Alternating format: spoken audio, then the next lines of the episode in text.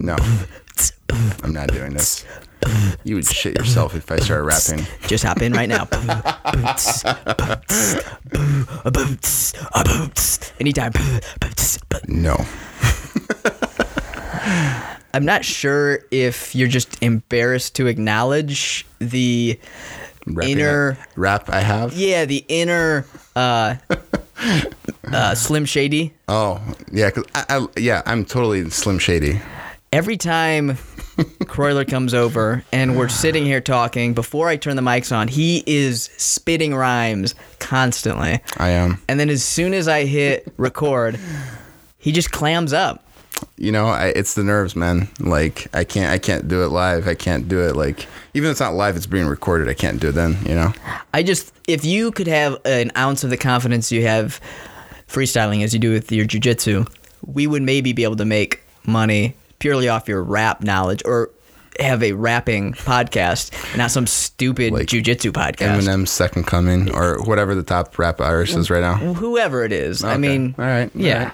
But we'll say that for another time. We should change my description on the website. We- We'll change that.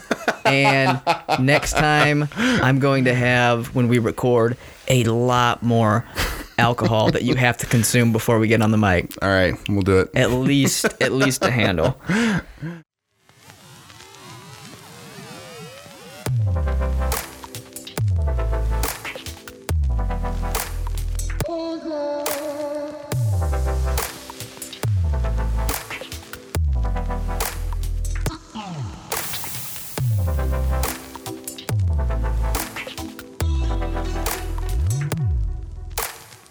right. Well, today we're here to discuss joint locks. With jujitsu, most people think of submissions. Mm-hmm. They think of, for me, if I break it down, I go, you have your chokes mm-hmm. and you have your joint locks. The joint locks are all encompass encompassing with the body, where what we can do wrist locks, elbows, shoulders, um, ankles, knees. Am I missing anything else? I mean, you can go just about anything. You can do neck locks. You can do spinal locks, hip locks. I mean, you can you can just go from head to toe. If there's a joint, we can break it. There, You got to get creative with it. Yeah. And I think what's fun for me with joint locks is there's a certain amount of like physics or mathematics that you'd have to understand with some of them about like angles, leverage. Um, I'm not saying you're sitting down writing formulas out. Uh, we haven't had that type of homework No, in class yet. but yet. yet. But with uh, one of the times I recognized it is when we were do, going through arm bars. Now the obvious one would be you have like a fulcrum, a lever, but also playing with angles. I realized with the armbar as I was falling down, fighting for an armbar against a big, heavy, strong opponent. I'm pulling back and trying to break that grip they have to the point where like my lower back is hurting. And I remember you coming up and going, "You're fight like hey, you're fighting this all wrong. Just just start falling to the side, like up towards their shoulder, Right. towards the head. Just try that. Just start to fall up and slowly pull in that direction." And as soon as I did that, it was very easy. It became so much easier. Well, yeah. I mean, you know, yeah, you're right that as far as submissions go in jiu-jitsu, you, there's a, the two main branches, right? The chokes and the, and the joint locks, the the breaking side of things. Um, but you know, until you give it a deeper look at everything, you know, you can just say, oh, there's only two kinds. It's a choke or it's a joint or it's a joint lock, right? But when you when you go deeper, you see, you know, that there's different kinds of joint locks where we're manipulating angles, maybe to create a fulcrum, to create a lever, um, rotational locks. We also have compression locks, you know. So there's a there's a variety of them, and we we'll get into them as as the show goes on. But um, yeah, you, you are right that there is a lot more math involved, so to speak, physics involved, so to speak, in a um, joint lock than there is in a choke. You know, uh, there's only a few mechanics to choking somebody. It's just different ways of achieving them. Where, you know, in a joint, you know, how how is the joint built? How is it put together?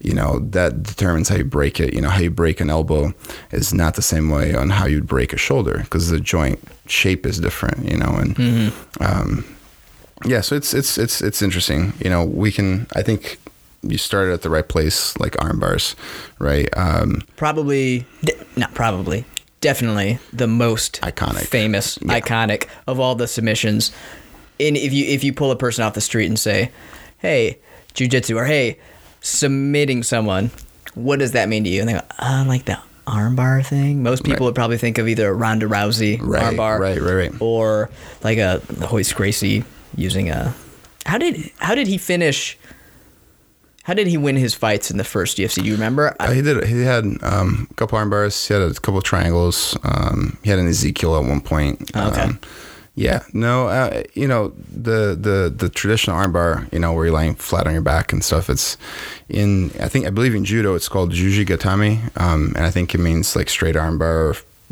lying flat on your back, straight armbar, or something like that. The the Japanese are far more descriptive than Brazilians are, you know, and uh, Americans fall somewhere in between. um, but the you know the armbar is the the perfect example of the simplest method of breaking a joint. Right, you take an elbow, it only bends one way. Right, it doesn't. The elbow doesn't actually rotate when you move your arm, and your rotation from the elbow is actually coming from the shoulder. Um, so, um, to break the elbow, because it's such a simple joint, you require simple mechanics. You, you know, you pin the head down, pin the upper body down, um, so the shoulder, so to speak. You pin the wrist down, and then you push in the middle. you know, it's just a fulcrum lever mechanic, super simple, super straightforward. It's the same mechanic used for knee bar, which is another very simple joint, so to speak, right? Um, what we get to um, because there are differences between knee bar and and and an arm bar, meaning the joint are, the joints are slightly different, but you can still break the knee just the same. Um, what what gets fun is when you're starting to get into more complex style locks. So let's say like um, like a wrist lock, right? So your wrist is far more mobile than your elbow, so to speak. You know, it can move in, in many more different angles. Um, there's more ways to break the wrist, you know. So you can get into like compression locks. So where you fold the joint more past past its um, range of motion, and that's where you can have like a breaking happen. You know, um, you can also have a rotational. Um, So compression lock would be in let's say the context of a wrist lock. If would that be if you had someone's fingertips pointing down, Right. tr- almost like you're trying to push them to yeah, touch. some their, people some people call it like gooseneck style wrist locks. Yeah, where you basically push the knuckles to the forearm. Okay. right? It's not necessarily outside of its range of motion, but by compressing so much so, the joint breaks, right? And and uh, let me take a quick step back before we go further. Um, when we talk about joints breaking, that's a really bad description. So we're very rarely do we break the joint, right? Um, generally spe- speaking, it's the soft tissue around the joint that would break, ligaments, tendons, muscle. Um, sometimes dislocation can happen where you know a bone will slip out of the joint or the joint itself will separate. Um, but to break the joint, so to speak, would imply that you're somehow breaking the parts, right? Like um, like the bones involved, you know, that are a part of the joint. And uh, contrary to popular martial arts culture, breaking somebody's bone is very tough to do. You know, it happens. know. Have you been on Instagram? dude? I, you know, um, I will say one of the one of the best things that ever came out of listening to the Joe Rogan podcast was the McDojo Life Instagram account that they look from time to time. If nobody's seen that, you guys should check that out. Mac Dojo. I don't know if I've seen Uh, I that think one. it's at McDojo or McDojo, however you say it. Uh-huh. Um, it's it's nothing but like somebody who's bored at home goes through all these martial arts videos and makes clips of them and puts them on there. Like bad martial arts. Oh yeah, just Uh, horrible. You know, I, I follow one dumbass martial arts. kind of like that. Is yeah, sim- just like similar that? to that. Okay. Yeah, you know where like there's like the touch of death or whatever. But anyways, um, yeah, breaking the bone is very very tough. So your your your bone is denser than concrete, Um, can it break? Yeah, I mean, you see it all the time in sports. You see it, little kids breaking it, um, but it's not easy to do that. You know, usually in sports it involves a lot of force, a lot of power. You know, in in football, the most common injury is collarbones being broken. So, you know, you, you think those guys are gigantic, so the amount of force the football players can generate, and they have to hit perfect to cause like a collarbone to break. You know, um, you look at a boxer, right? How many times? Yeah, you do hear of people breaking like their orbital bone or their eye, you know, or or breaking their nose or breaking their jaw. It does happen but it's not easy because if it was, you'd see people with broken jaws and broken orbital bones every fight. Mm-hmm. You know, um, so with with joint locks, we're, we're we're more likely than not, in most cases, breaking the soft tissue. Okay, that's a that's a good thing to distinguish. I, I wouldn't have thought about that. So you just have the weakest point. Yeah, whatever's weakest first will give. Right? Okay. So I mean, like even in an armbar, right? Um, one of the arm bars is a very basic straight arm bar that we started talking about with um, the Juji Gatame. Um, Tim Sylvia and is it Bigfoot? Tim Sylvia and somebody where he break broke the forearm. I've seen that. I can't remember. Yeah, where like yeah. where his like his forearm, his, the bones in his forearm broke. You see like a click, and then he right. was. They weren't. You weren't even necessarily sure that it broke, and I think he might have even fought saying, "No, I'm fine. I'm fine." Right. And then you can see later. Right. That, so that is like the extreme rare like exception. That's what happens when you have 280 pound guys applying a technique not perfectly. Mm-hmm. Yeah, you know, I mean, like, and there's a lot of force there, but us regular humans aren't going to be able to do that, right? I mean, right. so a perfect armbar will break the ligaments and lig- and tendons and muscles around the joint. Um, that's usually what you feel first. so, like, if you've ever been armbarred really hard, excuse me, and stop smoking so much. Smoking? Yeah. I don't smoke. you smoke like a pack a day. Don't lie. No. I've, I've, you just rap and smoke I, all day. I rap. I rap and I smoke. All right. Not true. So, generally speaking, if you've ever been armbarred, so never. No one's ever, ever been able to. No. now I'm coughing. Yeah. Sorry. Anyways, and and if your arm hurts afterwards, it's usually the muscles that gotten stretched or the ligaments have been really stretched and maybe pushed to an extreme. Man, that there we go. We're back. You got that tar out. My goal is like a year from now for people to have this idea of you as just a rapping, smoking, like bar fighting, um, what did we say last time? I think ballroom dancing. Hmm. yeah, just wow. Just just I want people to be confused. I'm confused. Good. And it's only been a few episodes. Yeah, that's it. This yeah, is the second wow. episode. Successful. Yeah. so we have our we have our we, we distinguish what is happening right. in a joint lock. So like I said, most time when it hurts, it's just your muscles or ligaments being hyperextended. You know, sometimes a bursa will break, um, you know, which is a fluid-filled sac. Um, what about with a calf slicer?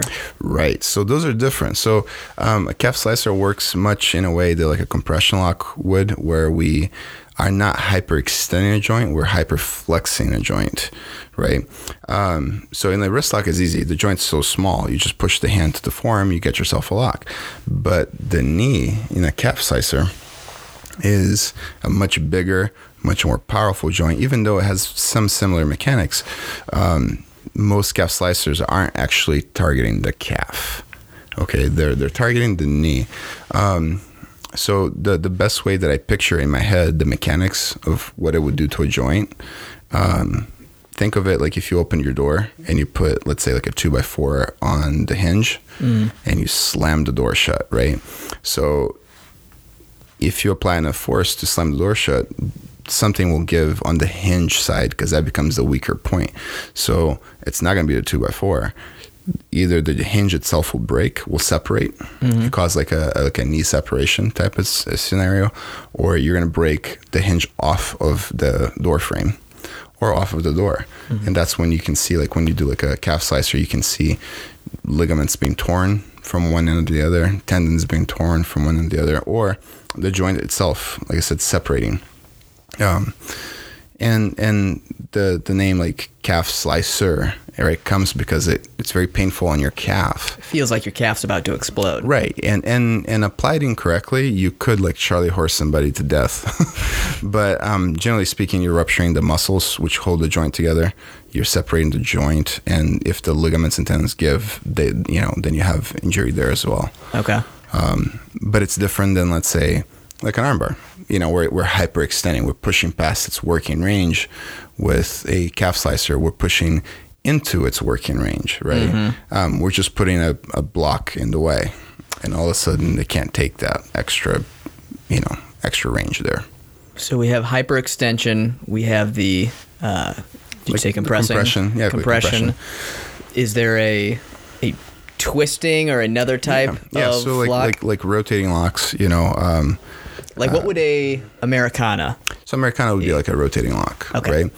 So um, heel hook, Americana, Kimura, those are rotating locks where you're not causing a hyperextension or a compression. You're simply twisting the joint um, past its range. So if you think of the shoulder, it's a ball, ball joint um, style joint. So you can rotate your arms completely around. So all we're doing is we're creating an angle in which the joint locks.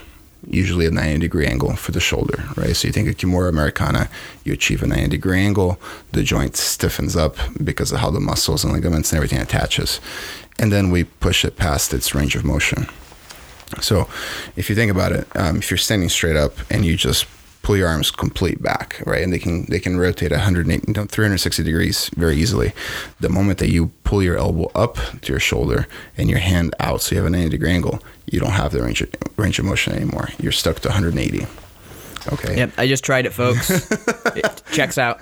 Well, good. I'm, I'm glad that that checks out. So so basically, there by achieving the 90 degree angle with the elbow level with the shoulder, the joint can't move or not as well. Um, so then, if we push past that, now we're rotating past its working range, and we can cause a break to happen. Um, usually, in rotating locks, you, the damage is more ligaments and tendon related than it is like a dislocation or a separation, so to speak. Like if you think of a calf slice like a compression, that's generally the most amount of damage comes from the separation of the joint. Okay. Or in an armbar, you're you're pushing the bones past its working range in a hyperextension, and then you can have a separation there as well. Where in a rotation, you, don't necessarily create a separation; you simply break the ligaments that hold it into place. Okay. Generally speaking, Okay. but there's always exceptions. Okay. Now I'm thinking, if I'm thinking of everything in a hinge uh analogy, right. That's Yeah. the best way to go. yes, it is. We have this, which would be our compression. I'm doing hand motions, so since you guys can't, you guys can't see it, so just fucking bear with us for a second. Um, you'd have the hyperextension. You have the twist. Right. Anything else? What about like a, like a, I don't know what this would be considered. Like, He's rubbing his knuckles together. I don't know what that means either, guys. No, so so using the hinge example, that's a that's a great way of putting it, right? So let's say you have a, a door frame, Okay. okay, and there's no walls around the door frame, and you have a door and a hinge, okay. So if you open a door, it goes to 90 degrees, fairly easy. Some doors will go to 180. Right, but let's say they go to 90. So you open the door, you close the door. It's nice and easy. A hyperextension would mean you go to 90 and then push on to 180 or 270 and the, the hinge would eventually break right the compression would be you open to 90 you put a 2x4 in the in the hinge and you slam it shut right so you're closing the, the working range. And in a rotation you would hold both ends of the door and then twist. just Hulk yes. twist that thing right off the frame. yeah. Yeah. right. So um, those are the ultimately the three styles of, of breaking a joint. Um, however the joint locks are far more complex in that in that that generally speaking the body will try its best to survive. So um, in an example like a heel hook right? A heel hook is a twisting joint right and you're hooking the ankle and you're twisting the ankle, right? Or you're, you're hyperextending into the ankle, so to speak. And some people are like, man, I feel it on my heel. Other people say, I feel it on my knee. And, um, or sometimes you Americana somebody, right? It's a shoulder, it's a clear shoulder lock, but some people complain about their elbow, right?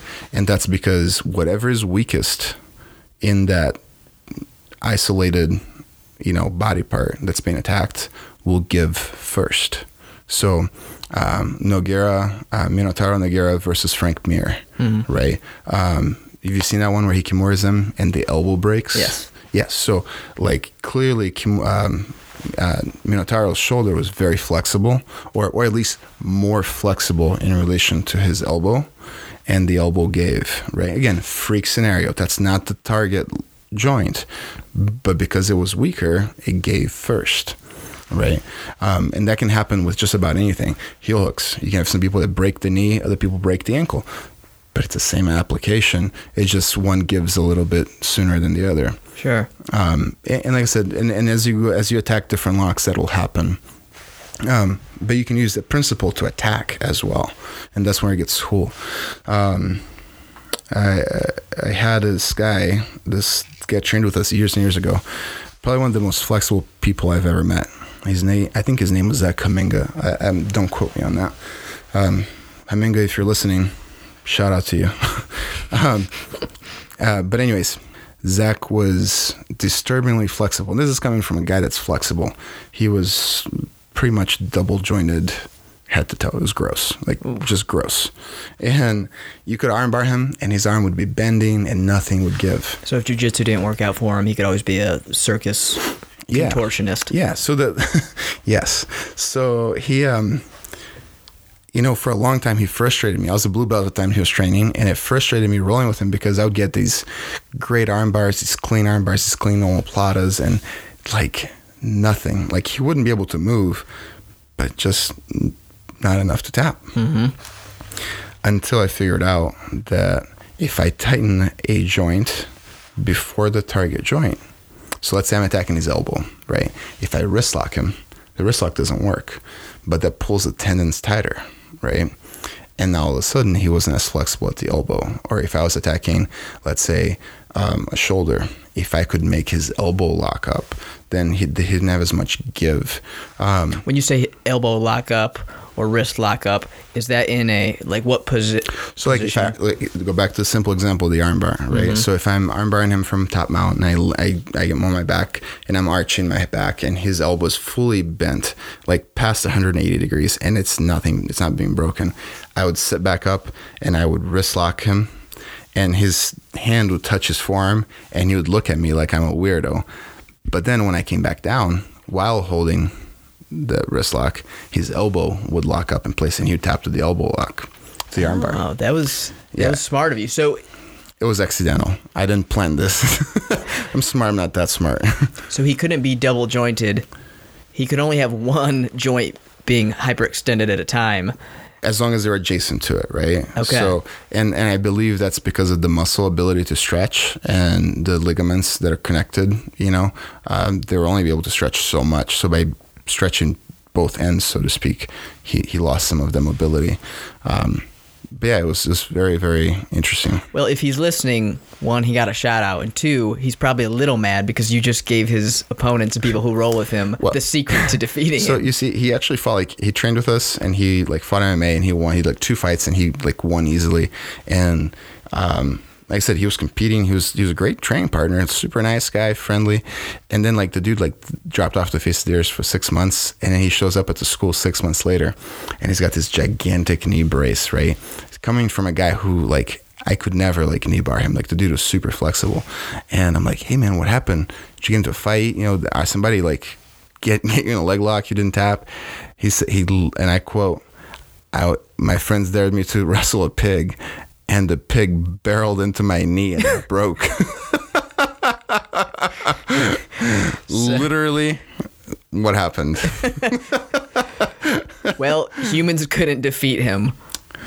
Pigs, but, though. But pigs could. Yeah, bacon. Bacon beat him. Bacon. wow. Okay, so all right, everyone listening, secret to beating him. Um, you have to hyperextend an adjacent joint to the joint you're attacking, or just find a pig. Yeah. A pig in an enclosed sp- yeah, and space. just dare him to wrestle a pig. Huh. I might just try doing that with guys I can't beat at the gym. Just I'll walk in, shut the doors, lock them, and you go.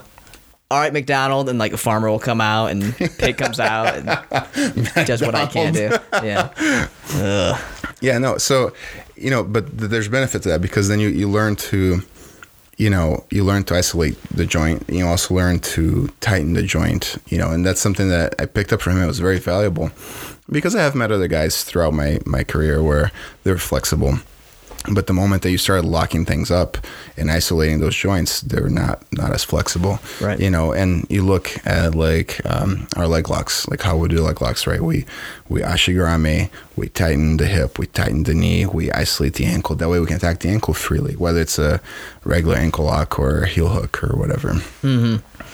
Now, joint locks by no means are um, property of jiu-jitsu. Those have been around for so long. Right. Uh, when your grandpa and great uncle were developing this, what were joint locks that were used often? I know Kimura became popular after your grandpa was Right. defeated by Kimura. Right. Um, what stuff was popular early in jiu-jitsu, and then we'll start to work our way towards now and see trends. So joint locks came about. If we're gonna go back far enough, came about um, fighting armored opponents, right? So their joints would be there because if you don't have a joint in your armor, you can't move. And those the the more prevalent submissions then the the joint submissions then um, were roughly the same that my grandfather and Carlos encountered. You know, the straight arm bars, the the twisting shoulder locks like Americanas or Kimuras. Um, in judo, I believe Americana is called uh, ude garami, and then um, Jujigatame being the straight arm bar. Then we have, you know, the straight ankle locks were, were common. Um, even the straight knee bars were common. Basically, they're very rudimentary, you know, straight elbows, straight knees, um, straight ankles. And then we looked at bending shoulder locks.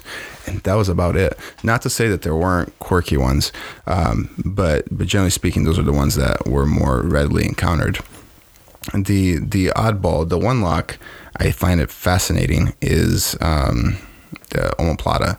Have no idea how it came about. I've I've tried researching it, haven't found a credible source that about the creation of the omoplata. When is the first time that you are aware that it was performed? Where, where did like we first see the omoplata? You know, I? I don't somewhere in Brazil, and the only no reason shit. in, I mean, no, I mean, like you look at armbar, like the Japanese were doing them for years, Right. right? So I don't know that necessarily means that it was created in Brazil, but the earliest account I can think of is in Brazil because omoplata is the old, trad old Brazilian Portuguese traditional word for scapula for your shoulder blade. So um, that's what I can think of. I don't know Japanese name for omoplata. I haven't seen it in other arts, but like I said, I haven't found a credible source. You know, nowadays somebody can say, "Oh yeah, you know, judo did this, or sambo did that, or jujitsu did this," and and I, I wouldn't know. Um, but I always picture in my mind, you know, two guys grappling really hard and somebody's legs getting tangled up with somebody's arms. One guy trying to just get up to his feet and then somebody screaming because something broke. And then they're like, don't move. Wait, let's work backwards That- from here. right. Let's see what happened here. Yeah. And a guy just in pain. You know, that's the only thing I can think of how that came about. With omoplata, do you remember like first generation guys? Were they going for Mm-hmm. omoplatas? Um, like first generation Brazil. Mm-hmm. Um, no, well, no. So what was common? So you got to keep in mind that the the big change, right, from Japanese jiu-jitsu, judo to Brazilian jiu-jitsu was the work of the guard, right? So in, in Japanese jiu-jitsu, arm bars in the in the mount were very easy, and in judo, arm bars and guard exist, but they weren't as dominant because most judo throws you land outside of guard so the the opponent never gets to try that right so um, there is a, a sideways armbar that's kind of become iconic of Carlos Gracie where he would I've seen pic- a picture of that. yeah, where he's like on his side, right? Yes. Yeah, so he, he would throw for the armbar, but instead of like pushing the opponent back, he would actually lay down on his side and pull against his inner thigh. Um, and and you know that became iconic of Carlos. My grandfather eventually did it, and then you know if you look at different pictures of Gracie's throughout the time, um, they all have done it at some point. And the armbar itself is not like the greatest armbar, but it leads to an omoplata. So I think that had something to do with it. Now, when it became a an official submission off of it, I don't know. Um, so no, I don't think that the first generations of Gracies were doing omoplatas. Not that they didn't know. I just don't think it was their their um, even the first wave of jiu-jitsu guys, I don't think that was their thing. Okay. The the first time I remember seeing omoplatas becoming very dominant were in the 80s, late 80s, early 90s, um, especially around 94, 95, um, with guys like Nino Schembri and Margarita and others that were, you know, doing the, the at the time, fancier jiu-jitsu. So, Okay. And if we're talking about development of joint locks and things becoming popular, we'd be crazy not to mention that in the last five, six, seven years, um, more than that, leg locks have blown Right. up, which were Yeah. were not used much at all Right. in mini circles. Circa or before what? Like when when did they blow up? I don't like know five enough. to- years ago. Yeah. So the thing with leg locks, oh man, I'm gonna, I'm gonna. Some a lot of people are gonna hate me now. So yeah. So uh, okay, so generally speaking, trends, right? So if I if I'm fighting you and I choke you and it fails, generally speaking, not always, generally speaking, my position is not compromised. If I choke you from out, if I choke you from the back, if I choke you from guard, should it fail, generally speaking, I'm still in the same spot. Joint locks, not so much. You armbar somebody from top mount. If it fails, they're now on top, right? If you armbar somebody from guard, it fails, they're now in side mount, right?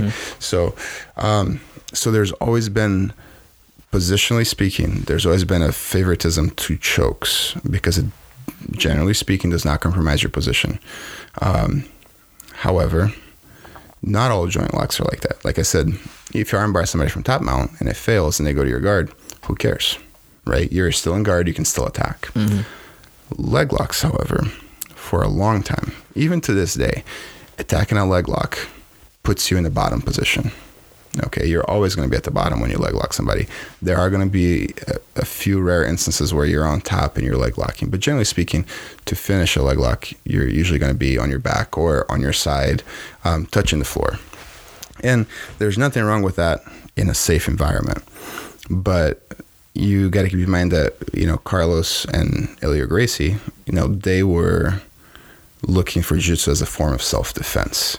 So if I'm fighting you and I, I'm in a good position, let's say I'm on top, right, where I maybe I could hit you, I could choke you, I could attack your arms and be and remain in a dominant position. Should everything go wrong, it did not make sense to attack the legs. Because attacking the legs would almost guarantee me on the bottom. Now, granted, if they work, then who cares? Mm-hmm. But should they fail, the outcome of that failure was far worse than the failed outcome of a, a rear naked choke, so to speak.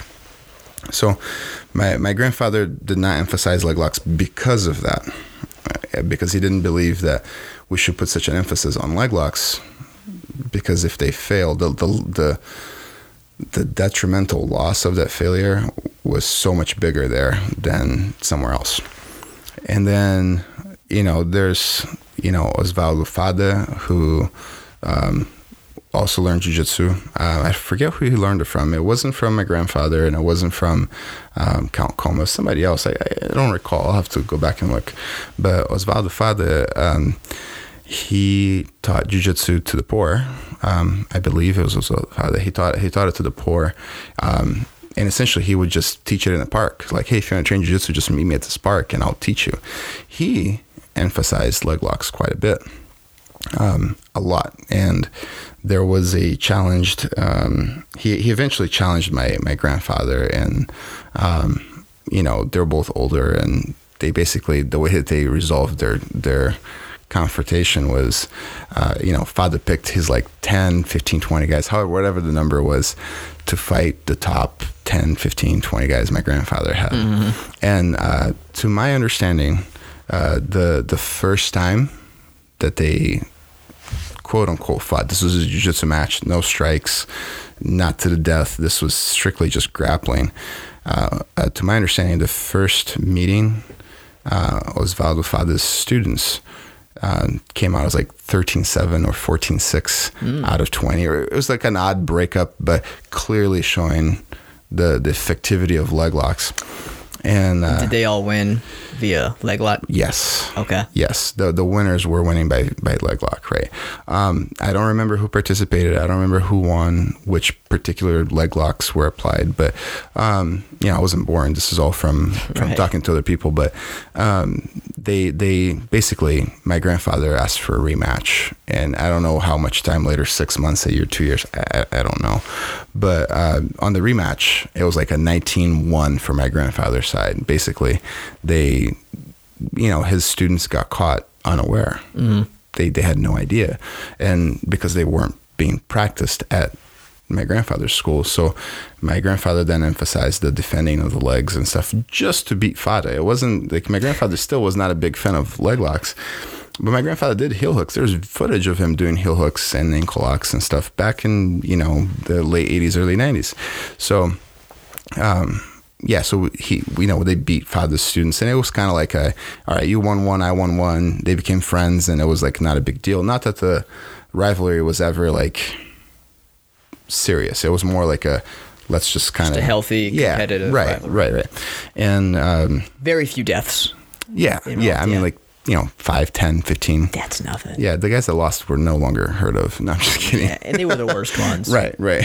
So, um, so that coined the term sapateiro, right? And um, basically, it, the the connotation that came with being a leg locker, zapatero means like a leg locker, like a shoemaker, is what it, what it means in Portuguese. um, became linked to the the poor people, the inner city people, which were the people that Fadda taught. Right, he taught for free. He didn't charge anybody ever, and um, he that connotation became that if you had to leg lock somebody, you you were poor and you were cheap. Cheap meaning I could not pass your guard. I could not get to a dominant position. I could not, assert, you know, impose my will onto you. I could not dominate you. I threw a hail mary and you got caught unaware. Mm. that was the implication for a long time. So for a long time, leg locks were not, you know, they were not practiced because of that. Because let's say you're passing my guard and you can't find a way around and you're like, fuck it, I'm going to try a leg lock, which is what Danaher essentially did. Like, fuck it, let's try a leg lock, right? Um, unless you did that. And if you did that, whether you're successful or not, people are going to shame you because you're that guy who's trying to cheap attack, you know? And, and that led to basically this culture being created of, you know, anybody that leg locks is cheap, it's dirty, they're poor, they're uneducated, they don't know what they're doing. You know, it's the Hail Mary, the dirty Hail Mary of everything. Um, the same thing happened with wrist locks.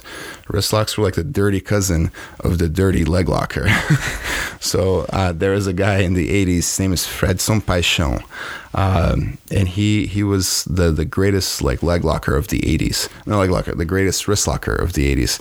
Uh, 80s, early 90s. Uh, he has like the most broken wrists on footage out of anybody. like if you look at foot footage of him, any of his matches, he just he was just breaking people's shit.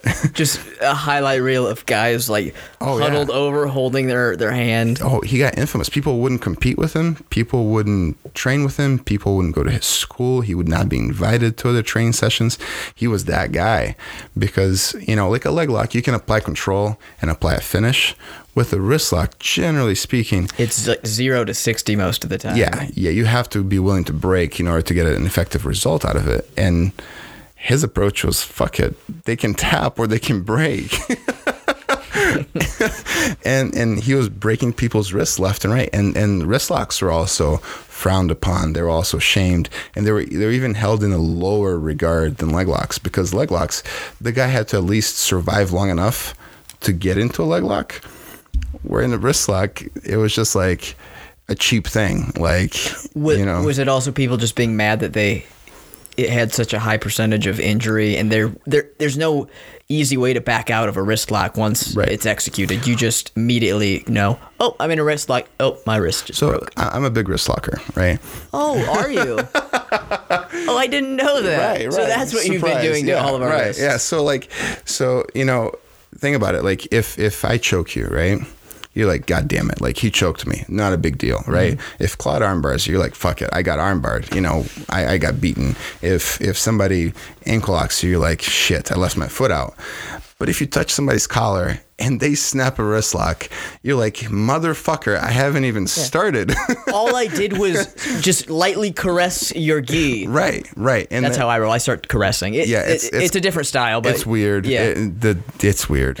I've been trying to break him of the habit, but but yeah, that is it. You, you're simply creating a frame, or you're doing something Right. that you can't prevent, Right. And then all of a sudden, your wrist is in excruciating pain. right, and and you know, and the the immediate feeling is not like, oh, I got caught. Oh man, that was a slick submission.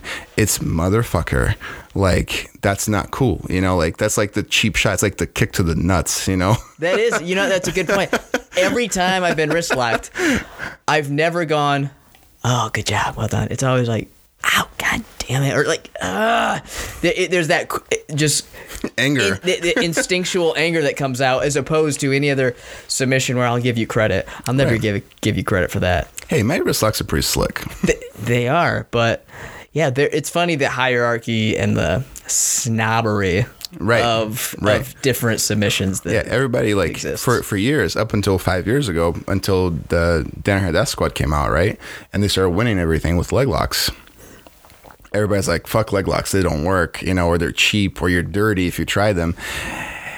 And then those leg lockers are like, "Fuck wrist locks, they're shitty and dirty."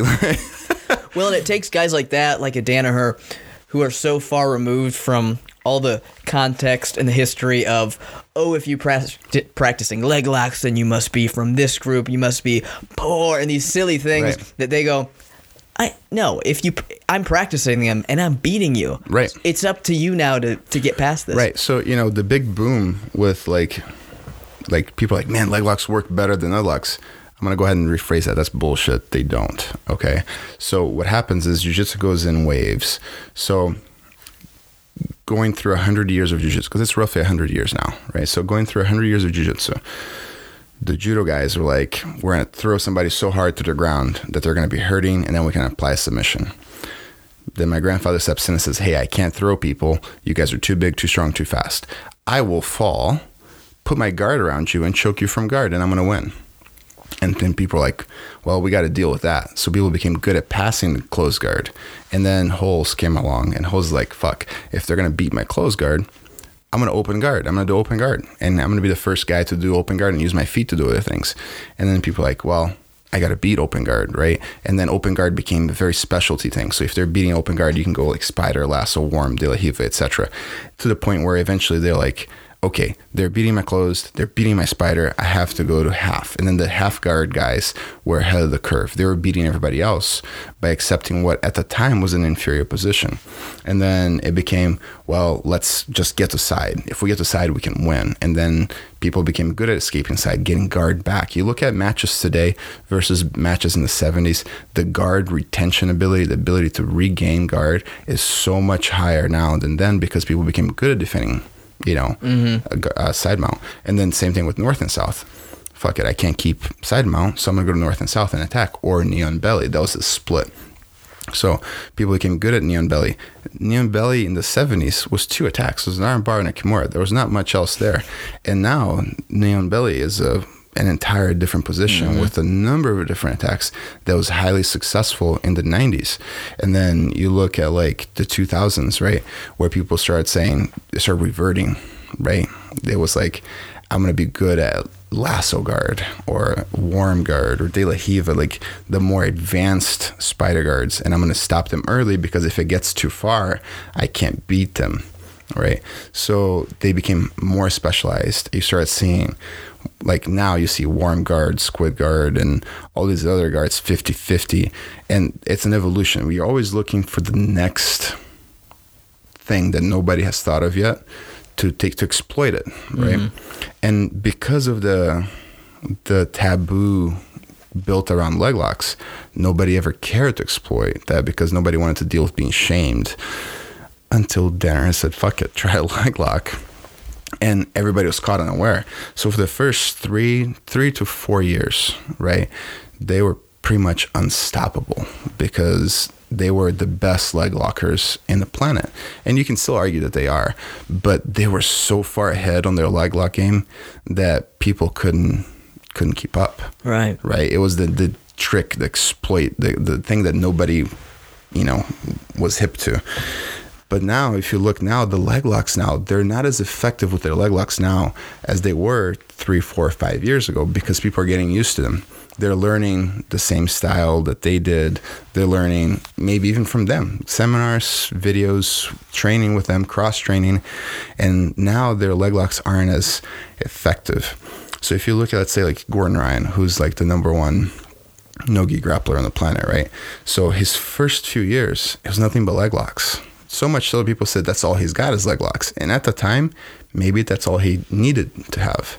But if you start seeing his career throughout the years, you'll start seeing a bigger increase into rear nakeds, into kimuras, into arm bars, into triangles, because now his leg lock game wasn't the disparity between his leg lock game and other people aren't as big right? Mm-hmm. So then he needs to rely on others, other attacking patterns to catch, you know, to have that edge. So at some point, somebody's going to have the new thing. If you look at it in gi, in gi matches like Keenan Cornelius, right? About five years ago, Keenan came up with the the worm guard using the gi and feeding it. Now he's got like three or four different subsets of the worm guard, which gives him an edge on everybody else because they don't know it yet, right? But at some point in 10 years, there's going to be a different guard or a different trick that nobody's hip to. What will it be? Oh, I, I don't know. Wrist locks, maybe? In 10 years. no, I don't know. R- wrist locks haven't really had their moment in the sun, have they? Besides, besides Fred Paixão? Yeah, yeah, no. And, and, I think, so, you know. Do you, do you think they could? Yeah, well, I, absolutely, I think they could. I mean, I, am successful with them. the The problem with with wrist locks is, like you said, the control level is so much smaller so you have to amp up the intensity to get a successful outcome. And that is hard to teach it's hard to train it's hard to roll and apply because unless you have a certain level of understanding you either are going to be unsuccessful you're not applying enough intensity or you're going to hurt people because you're applying too much intensity. Right. So it is much much more difficult. So no i don't think wrist locks will ever have a big popularity movement that they do now. I think they'll be more accepted, mm-hmm. but I don't think they'll ever have the big boom. The worst thing is to roll with someone who's just started like who just took a private on wrist locks. Right. And then they're just going for it. right. They keep going it. for them. All right, I get it. You're working on wrist locks. Now, right. Will you please stop almost breaking my wrist and roll with me? Right. Let's move on. yeah. You know, and and and the the next big thing that people are going to take advantage of um, may be something that's already been through because we're so far removed from that. It's Correct. nearly new now. Right. So, you know, Lasso in the 2000s was huge. Like early 2000s, 2004 to 10, Lasso was like the big new thing, right? And man, like I'm a, I like Lasso a lot too. And I was like, man, this stuff is awesome. It's so cool. And then I remember training with Marcio Stambowsky, um, and I was we are playing chess, right? So we're at his house. He made like honeydew juice, and dude is an incredible chess player. He likes to like you know, make you believe he's not, but he's really good. So we're playing just like in real life, he likes to make you think that he can't break you and right. kill you, right? But by being does. friendly, but then he comes he, through and does that. Yeah. So we're playing chess, and he puts a videotape on one of his old tournament matches, and there were people in those tournaments in the 70s doing lasso guard. Now, was it as developed then as it is now? No but they were doing lasso back in the 70s because it worked you know and then into by 2030 years later it was so far removed that people weren't aware of it anymore and that became the new thing so hmm. well let's see timer we're close to an hour um, I, I think we covered most of what we want to cover on on these joint locks. There's not a whole lot else. That's it. No, no. Just like every topic we'll cover, we're gonna talk all about it, and then you guys can be confident. There's no more. There's nothing more to explore. So that's it on the matter. Yeah, you don't need to learn anything about joint locks anymore. Yeah. So I need to find ways to end each episode. It's always hard to wrap something up. I need to come up with segments. Oh yeah. Yeah, we need to because you're you've just you've decided to be selfish and not freestyle or do anything like that. And I get it. You, you don't want to do that, but we just need some segments. We'll we'll start to think of ones. Maybe like a would you rather section or a segment where Man, that's tough. Uh, start thinking of would you rather. would you rather let's see here. We'll freestyle one. Would you rather every time you roll with someone and they get into your guard, you start to groan uncontrollably, like like a pleasure groan? Like a moan. Yeah, moan is a better word. Yes. Uh huh. Every time someone's in your guard, Uh-huh. that or anytime you get a submission, you shit your pants. You submit someone. so oh, man, that's tough. so for the rest of your life, when you submit someone, you just know it's it's it's coming. gonna happen. And then anytime someone gets in your guard, you, you, you can't you can't warn them. So you're just moaning, but Um, you there's just- nothing happening. Yeah, y- there's nothing happening there. You just all of a sudden there's this trigger where you just start going, and, and it's very un- it makes it very uncomfortable for you, the person rolling with you. I might quit jujitsu. You have to choose one. Oh, I have to You choose have to one. choose one, otherwise everyone dies. Well, I, I guess I'll take the moaning because nobody deserves to shit themselves. and I'm at the point where I'd be shitting myself all the time. Yeah. oh yeah. Yeah. Yeah. At least I can avoid the guard if I wanted to. Right. That's true. Well, uh, I'm trying to think what I would do. I would. I would go with the defecating myself whenever I submit someone. Why would you do that? It's a great exclamation point to every submission. Boom, like this. I'm imagining I'm in mount. I I position myself for like a the uh, what what's the one where let's say I'm in mount. I bring my knee to like the back of their shoulder, so I prop their arm up underneath my elbow. Uh-huh. Um, and then I would get like a Kimura almost from that position, like a shoulder lock. Yeah. Yes, I get it. They tap, and then you just Now, would, It it, would this be like explosive or it'd be solid? it doesn't have to be explosive. It you know you can't say it depends on what you're eating. So you'd have to change your diet for this. I'm just saying, like, if you triangle with somebody, you know, and it's explosive, they'll be coming up for air as it's happening. That's true. It's like a double tap. It would it would have to be explosive because it would come out in a burst of Oh energy, and solids don't come out in bursts what, of what, energy. what, are we, what are we doing? That's how you close a show. that that's it. All right. All right. Thanks everyone. Uh, send in your response on which of those you would choose. Yo, so if you guys can do me a favor, send us a way to close the show. Like just any suggestion better than that. Or would you rather? We, we Oh could do God. those all day. all right, that's it. Thanks, everybody.